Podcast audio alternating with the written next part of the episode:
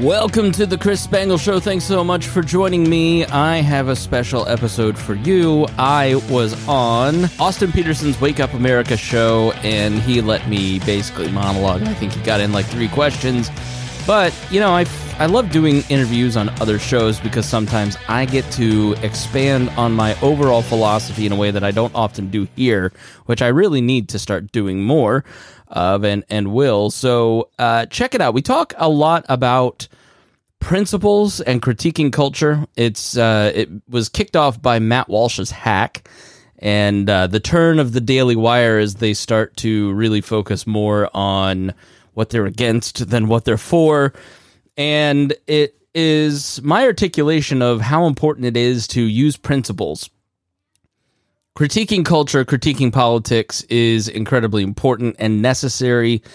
And yet it still needs to be rooted in something fundamental and basic principles. So we talk a little bit about that. It's a fascinating conversation. I was great on the show. Austin loved me. I think you'll hear that. Want to thank our Patreon members. Thank you so much. Uh, especially our $100 a month members Vincent Peichel, Lars Nordskog, Jake Edel, Matthew Durbin, Reinhold, Christy Avery, and Jason Doolittle. You guys are awesome, and I appreciate you so much. So, without further ado, I hope you enjoy this conversation with Austin Petersen. Go check him out at YouTube slash youtube.com slash AP for the number for Liberty. Dan, speaking of good women, Daniela Pensack will be joining me this morning at 8:30 a.m. Central Time to talk about a lot of weird gay stuff happening in the uber conservative right. it's going to be a wild show. So let's get it started with one of the best guests out there, one of the best talk show hosts, in my opinion. His name is Chris Spangle of the We Are Libertarians podcast, and now the Chris Spangle Show. Good morning, Chris. Thanks so much for joining us today. Austin, thanks for having me. I, you've been around in politics a long time. It seems like there's been a lot of weird gay stuff in the conservative movement for a long time. Just gets it weird. Has, and it that's what remember who was the the disabled uh guy and the, the guy in the wheelchair that got kicked out of Congress recently and he, he's and everybody turned against him because he said there were Republican cocaine orgies happening. Mason like, Cawthorn. Yeah, Madison Cawthorn. Yeah, yeah. And I was just like, yeah, that sounds about like what my life was like when I lived in D.C. Republican cocaine. just stand next to the urinal with your foot tapping and Ted Haggard. I don't, I don't know. It's just the every generation forgets what happened in the last generation, but us old timers remember. I know, I know. People are always shocked whenever like major conservative activists come out and it's like, oh yeah, I've been messaging little boys for the last like twenty years. you know, like, Chris, I brought you on here to talk about a different conservative activist. There's no way there's any gay stuff in Matt Walsh's emails. No way. he he does.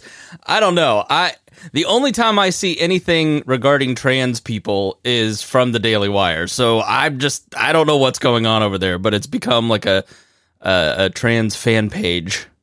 Yeah, no kidding. It's every day because I'm subscribed to a lot of conservatives, right? I'm in, you know, in the Republican Party now, so most of my people I caucus with are Repub or you know conservatives, right? And uh, boy, I'll tell you, they just I, I don't know. It's the weirdest time in politics ever. I thought the Trump years were weird, but somehow the Biden years have gotten even weirder. Well, it's it's like a late stage Trumpism has matured on the right, and then the left is leaderless because Joe Biden can't put a coherent sentence together. So it's it's. Oh, that's a know, great analysis. It's crazy. great analysis, right on the money. Let's give Chris an applause for that one. Good morning, welcome to the Wake Up America show. If you're just tuning in, you probably just heard a lot of weird stuff that we were talking about. Usually, I wait until a little bit later in the program to hit the PG-13, but we'll go ahead and hit it right off the bat. Um, Daily Wire's Matt Walsh doxed. Your take on this yesterday kind of inspired a tweet that I just posted a few minutes ago. This is what I said. People are always eager to declare war, and then most of them get real upset when war shit gets done to them. Is that the situation here? Yeah, I, I, uh, in full disclosure, I used to be a huge Ben Shapiro fan, and and especially when the Daily Wire started, I listened to Ben Shapiro every day. And then I found myself being sad all the time and angry all the time. So I stopped listening to Ben Shapiro and my life got a lot better. I think he's a gifted broadcaster. He can get more in one hour than most. But I think the people that he hires that make up the Daily Wire largely have become grotesque.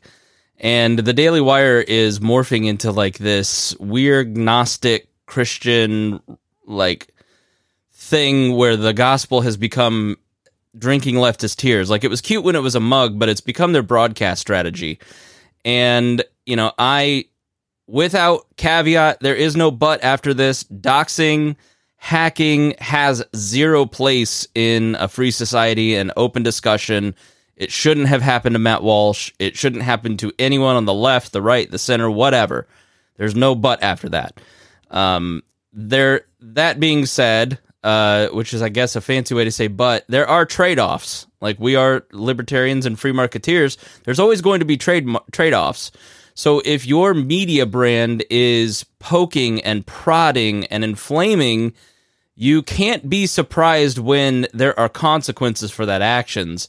So I really found it strange when Jeremy Boring had like this long thread about how they're mad about the consequences of somebody who's a left leaning person like invading Matt Walsh's stuff. Like, what did you think was going to happen? His entire career has been trying to troll the left. And I mean, I don't like Matt Walsh because uh, as a gospel believing Christian, I, I find a lot of his stuff to be lacking in all the good parts of the gospel and he focuses on all the bad parts of what the Bible says and here's how people are bad and I think he's a he's a poor model for people. So um, I don't think we're going to find anything surprising in there. Like the most surprising thing that came out of the hack was uh, him saying uh, that he didn't think that news, cable news, and talk radio was worth it.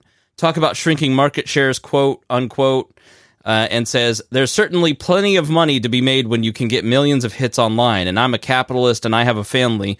So I've decided to start getting serious about that. That was to Steven Crowder years ago. Well, uh, who didn't kind of look at Matt Walsh and go, His entire persona is designed to get hits. So I don't know. You, you, you walk around talking trash to the biggest room in the dude, and then you get surprised when he punches you in the face. That's the trade off. Yeah, no, I think you make sense. I mean, you know, it, so you, do you think Matt Walsh is a bully? Um, I like. I think Candace Owens is definitely a bully. I think Matt Walsh has. Um, I don't consume enough of his content to say yes. I think he uh, he has found a vein that helps him get views, and he keeps he keeps tapping that button. He's like the it's the serotonin mouse.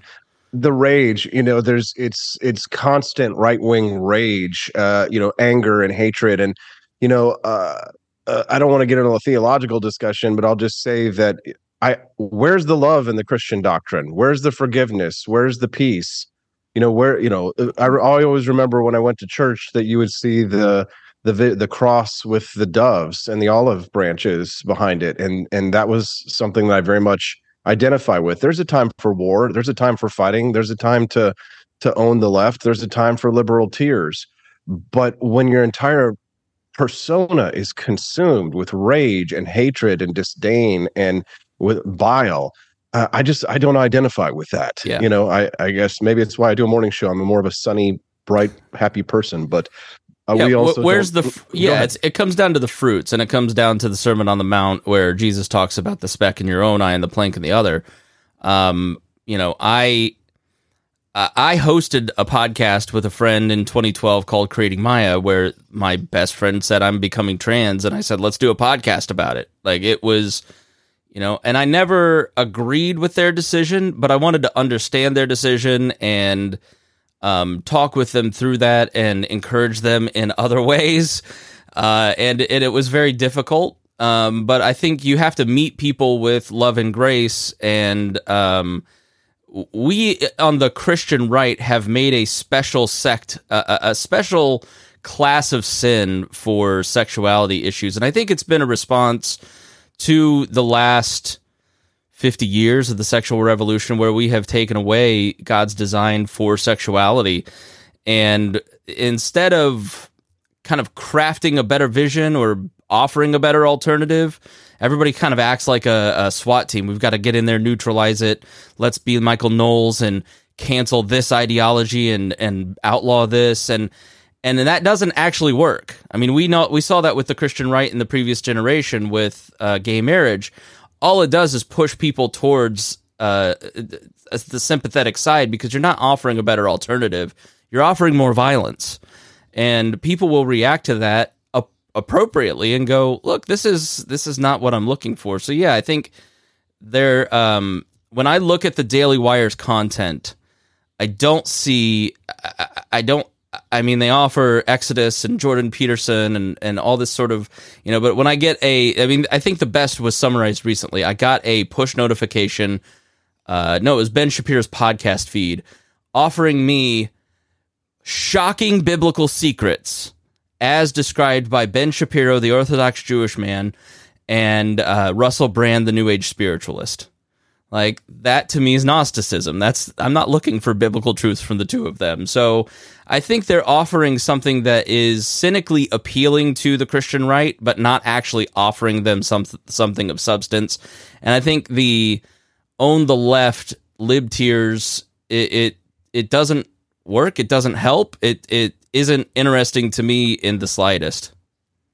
At least he's uh, like trying to uh, help you embrace a portion of your views. The other day, I realized that I am antithetical to liberty. I mean, he's he said atheists, but I mean agnostics are functionally atheists, right? Because right. you know it's not like I wor- I don't worship anything, right?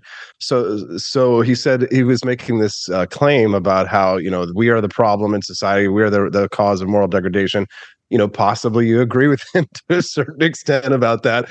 But I did think it was fascinating. You know, so many secularists have contributed to libertarian ideals in this country. It, it, you know, we're constantly stomped on and squashed and pushed to the side. That I just, again, it was this, you know, this rage, this anger, this othering, if you will, right? It's it's this desire to other rather than sort of embrace. Let's build a coalition of people who agree with us on policy ideas no, no, no. You have to agree with me also on the theological ideas as well, or else you're an other, right? You're yeah. another, and and it, it's a failure to separate church and state. And you don't if you can't do that in your mind, you certainly can't do it in policy. Yeah, I mean, there's the the othering happens on all sides, right? Like there's. Uh, I don't know if if you if you believe that trans people are mentally ill, and then your entire program is beating up and mocking trans people, what does that say about you and your character, right? Like you're othering these people for your own political and financial gain. Well, that doesn't make you morally better or morally superior than someone that spends all of their time othering conservatives and trying to ban them off of platforms. I think, you know, part of this story is Elon Musk banning the Wired reporter for reporting on this story. And I think the the, the, the Elon Musk Twitter microcosm of like it I was really hopeful hold of. On, hold on, yeah. Pa- pause for just a moment, Chris, because I want to make sure we set this up correctly. Yeah. This is a big topic for sure, uh, and I want to make sure I reset here because I know some people are just tuning in. Good morning, welcome to the Wake Up America show. I'm your host, Austin Petersen. Grateful to have you here as a viewer over on YouTube, Rumble, Facebook, Twitch, and used to be Twitter until Elon Musk took away our live streaming ability. Who knows what's going to happen over there? Uh, you can text the show at 573 319 1586. That's 573 319 1586. Make sure to click that like button, smash that like button if you're watching us over on Rumble, Facebook, or on YouTube. All right. Uh, so, big story. This was the one that uh, Chris, I think, was most interested in. Was the the his disappointment not in Matt Walsh, which I think you know, his expectations were never that high, uh, but in Elon Musk, in the many ways he has disappointed him. Apparently, the reporter that reported on the Matt Walsh hack got banned permanently from Twitter? What's this? Yeah, so his name is Dell Cameron. He's a Wired reporter, and he put out a tweet saying, Hey, if you're the person that did this, hit me up. And he wrote an article on Wired uh, on April 19th called The Hacker Who Hijacked Matt Walsh's Twitter Was Just Bored. And I, I mean, the person that hacked this, uh, he goes by Doomed. Uh, he never names the person. Uh, weirdly didn't dox the person. Maybe should have as as a journalist. Um, he's doomed is just uh, insufferable it, it, when you read this article. But he basically got proof that this was the person that hacked him, and he cloned Matt Walsh's SIM card and used two factor authentication to get into all of Matt Walsh's stuff. And so Twitter suspended the reporter on Twitter for violating their terms of service for tweeting out hacked materials. This is the exact same uh, standards and policy that was used to ban the New York Post's account right before the election for tweeting out all of the different um, Hunter Biden information, right? So Elon Musk is applying that standard here, and that's their policy. He has every right to do it. But he also didn't like ban journalists for reporting on the the hacker that just leaked all the Pentagon secrets, right? It, the the problem with Elon Musk's Twitter is that it is the same as the old Twitter. He he continually kind of just makes these fiat going by the gut decisions, and I think it was it was um, wishful thinking to say that Elon Musk could be the Deus Ex Machina to come in and save us all and would be a free speech advocate. And in his time, I mean, well, if, we're, if, we're, wishing, if we're wishing, Chris, it's probably because we're desperate. I mean, you have to understand, like we we've had we've had uh, Trump was probably the closest thing that we had to somebody who was willing to stand between us and and leftist authoritarianism. Uh, especially on social media. And you know, I don't agree with the push to regulate social media or anything like that. But I mean, just like the time I remember it was years ago when I got banned from social media. You were one of the first and maybe the only at the time libertarians to actually come out and support me because I fought back against Facebook. Yeah and, I wasn't a little bitch. you know, I didn't go, but I didn't go to my representative or my congressman or anything like that. I mobilized an army and using, I mean, what I would call real democracy, fought back and got my account reinstated. So, I mean, I think people are looking for warriors against big tech in that in that way. I was, you know, much smaller than Trump, but I think you know, people rightfully looked at Elon Musk to to take that fight to where it's come for the censorship that's come from the left. I mean, it's really tasted their own medicine. I mean, just like earlier with Matt Walsh, they talk shit, now they're getting hit.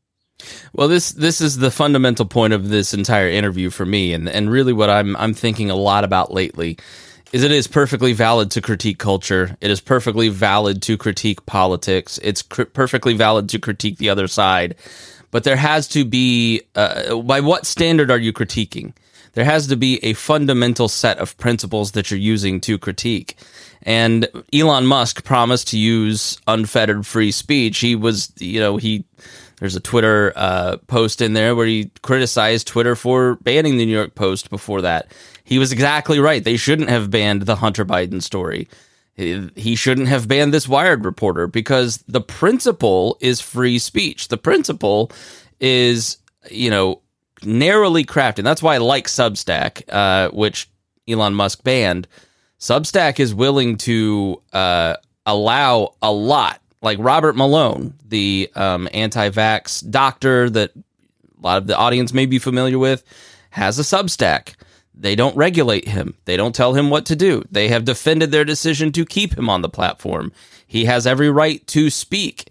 And we have every right to take in that information and then decide if that information is worthy or not of of being acted upon in our own lives. That's part of open speech. So their principles are rock solid. Um, you know, but Elon Musk has a little bit of a of a you know, a Jack Dorsey in him where eh, I'm getting pressure, so I'm going to change my mind on this or that. And and he just doesn't seem to be rooted in principles in the same way. But I think people hearing that disagree with me because they feel he's on their side in the culture wars. Well, being on your team is not the same thing as being principled. And that's really where the right, the left, everybody in the Trump years has kind of gone wacky is that they've lost sight of what are these principles, the morals, the values that really shaped well, the guy, me. The guy voted for Joe Biden, so I mean, you got to understand where the, where he's coming from. But it's it's kind of like with Christianity, where if you were saved your whole life when you're a little child and then you continue to spread the gospel and you're a good christian your whole life you'll get a pat on the head at your local church and you know and maybe they'll let you lead the the youth ministry. But if you're a former hell's angel and you may have murdered two or three people and you've been sex drugs and rock and roll your whole life and then you suddenly convert to christianity who are they going to bring up onto the stage and give all the attention to and and shower all the love and attention? They're to it's the convert it's not the true believers. Yeah no for sure. I mean the right has always had that problem right? Like I, I don't know why Twitter sends me an email every day with uh, Chuck Woolery tweets but you know conservatives look and they go ooh we got a celebrity on our side like chuck woolery chuck norris You know, I remember going yeah. to CPAC in 2003 and there'd be these like B level celebrities. You know, that and that was always that's always like a thing on the right is because there there hasn't been a well articulated culture on the right um, that you've sort of allowed the televangelists to spring up as opposed to the people with solid doctrine because the people with solid doctrine wayne grudem in the christian world is not as exciting as benny hinn right? Like and so i look at the daily wire folks and they're kind of televangelists and they tickle our ears and they tell us what we want to hear and that's sort of entertaining but that doesn't mean that they're building a culture that is sustainable. In fact it's not. It's it's why matt walsh gets banned and and it's not kind of offering a better vision. So I'm not I'm not saying there's a third way. I'm saying there is a principled way that I think we can build a healthier right based on actual principles that sort of rejects the team playing. Um, I, I haven't figured that out yet. That's something that I'm I'm really like thinking through you know, as I, uh, you know, in Christianity, there's deconstruction and reconstruction. COVID really made me deconstruct. January 6th made me really go, like, all right, am I a libertarian? Like, what do I really believe? Like, what am I really contributing to? And what kind of culture do I want to see? But yeah, you you have an unhealthy right because unhealthy people are leading it, and they have no, you know, it's it's what people want, right? The National Enquirer is popular because people buy it. Um, so it, it really matters that what we um, uh, my my daughter just woke up in uh, her uh, Snow White dress. So sorry, I got thrown oh, off there. That's okay. Bat Bat Boy endorses Trump. News at eleven. if you're just tuning into the Wake Up America show, I'm speaking to Chris Spangle. He is the host of the Chris Spangle Show, and we are libertarians. Um, Chris, this conversation has been fantastic, man. This is the kind of stuff I love to have, the kind of discussions I love to have in my podcast. It's so rare to find somebody who is embedded uh, in, in, the liberty movement or ha- has been in such a way, such as I have, uh, and, and, can give this, you know, a really good perspective on the big picture of these daily events. This is great stuff. Um, do, your daughter just woke up. Do you do you have a couple more minutes to yeah, chat? Yeah, or, I, I sent her to mommy. She said I pooped okay. my pants. she said I pooped my pants, and I said go find your mom. uh, Chris, you uh, said that January 6th impacted your views on whether or not you were a libertarian. How so? Not, not a, on whether I'm a libertarian. My principles are rock solid, right? Uh, I, I, think I haven't changed at all. I think the movement has changed a lot. Uh, and I looked at January 6th. I mean, I know what everybody and, and probably in your audience feels about it, but I remember seeing with my own eyes what happened. Uh, and I think there were many different pieces to that, right? It was a lot like the Tea Party, right? I was a big Tea Party guy. I helped found the Indiana Tea Party. I was at the founding meetings because I worked for the State Libertarian Party at the time. And there were a lot of values there that I think were really important, like lowering taxes, increasing individual freedom. And I think a lot of the people who showed up to the January 6 rallies had that kind of spirit in mind. They they want to protect democracy. They want to lower taxes. They want a freer society. Um, even I, I may disagree with a lot of them, uh, but I think there were a lot of people, like the guy with the zip ties, for instance. Who's that guy, and why was he never arrested? Um, that were you know violent and created a violent uh, situation uh, that de- that that really doesn't respect the rule of law. And then there were the people like the dude who were just strolling through the Capitol on a look see, and then we're locking them up for no reason. Like, you know, it wasn't surprising Tucker.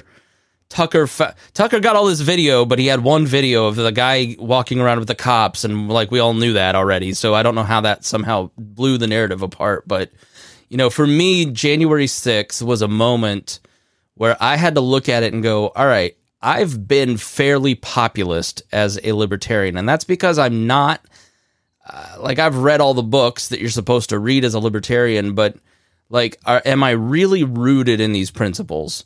Or am I just kind of opposing a side and opposing the government, right? Like, what do I really believe? And, you know, how is that contributing to the breakdown of the rule of law? Because the alternative to the rule of law is the rule of man. It's two sides fighting for the gun to point at my head. So it's either a Hungarian Orban style DeSantis Trump authoritarian right, or it is a socialist let's lock you in your homes for two years left. And neither of those are appealing alternatives. And you know what I what I, I live in a great city in Indianapolis that has a healthy, strong, thriving civil sector. And I think that's something that libertarians have lost sight of that I've talked a lot about over the last two or three years. Um, not been my most popular era in podcasting as a result, but I think it's incredibly important because the Ayn Rand libertarians look at business and profit as the way to achieve a better, freer society. Um, a lot of maybe your more Misesian libertarians look at the government and say, we're just going to oppose. If the government says yay, we're going to say nay. And, you know, the left looks at the government as uh, uh, theft and, and force as the tool for social change. But what, where can we build community and find common ground? And where can we use compassion as the tool, as the driver for social change. And that's in that third sector of an important, healthy, thriving society. And that's nonprofits, that's churches, that's healthy communities, that's strong families. That's really the path forward. It's not using force, it's not using profit, it's using compassion to really make community change. And that for me was the outgrowth of January 6th is thinking about m- my memes and what I say and what am I opposing, what am I for, and and you know it's just sort of like oh yeah, well I, why wouldn't we hang Nancy Pelosi? Why wouldn't we hang Mike Pence? That's sort of the end goal of just being opposition, right? You've got to be for something. You've got to be. You, yeah, yeah. You know over the years uh, like you i've i've reevaluated my my beliefs in certain things and started to question what it is i really believe you know why i believe it. I'm i i'm the type of person who constantly reevaluates you know what why i am believing in some idea uh, and go, kind of goes back to the well and, and always retreats to first principles in order to ensure that I'm being logically consistent.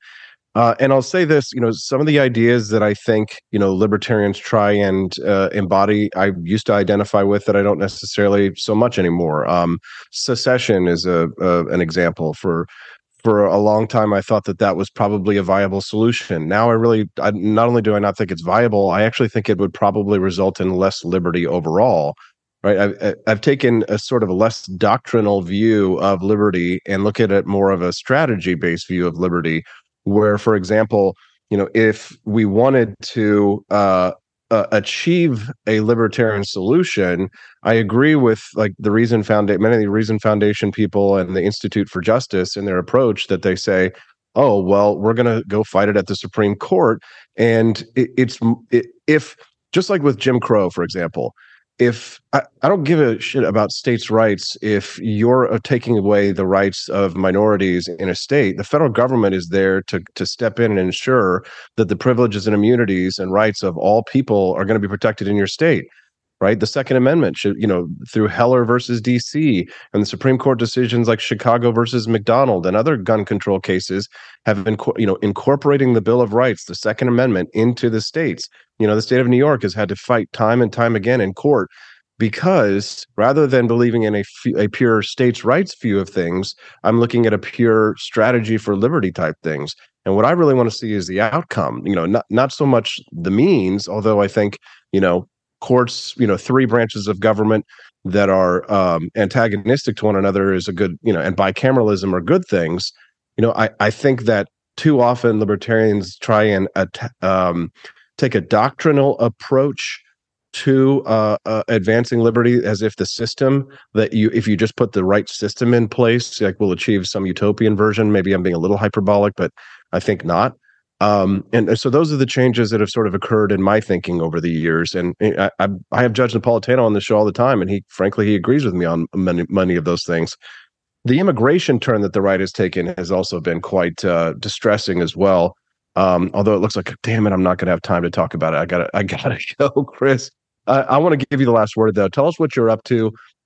Uh, where can people find out more about you and listen to your Chris Spangle show? Yeah, you can uh, find all my projects at chris-spangle.com. You can grab the link to the podcast there. Just search for Chris Spangle in your podcast app. I've got the Chris Spangle show. Um, I'm going to revamp uh, Liberty Explained, and I'm I'm doing a lot of interviews right now about um, topics that are under discussed that are important, as well as examining current events.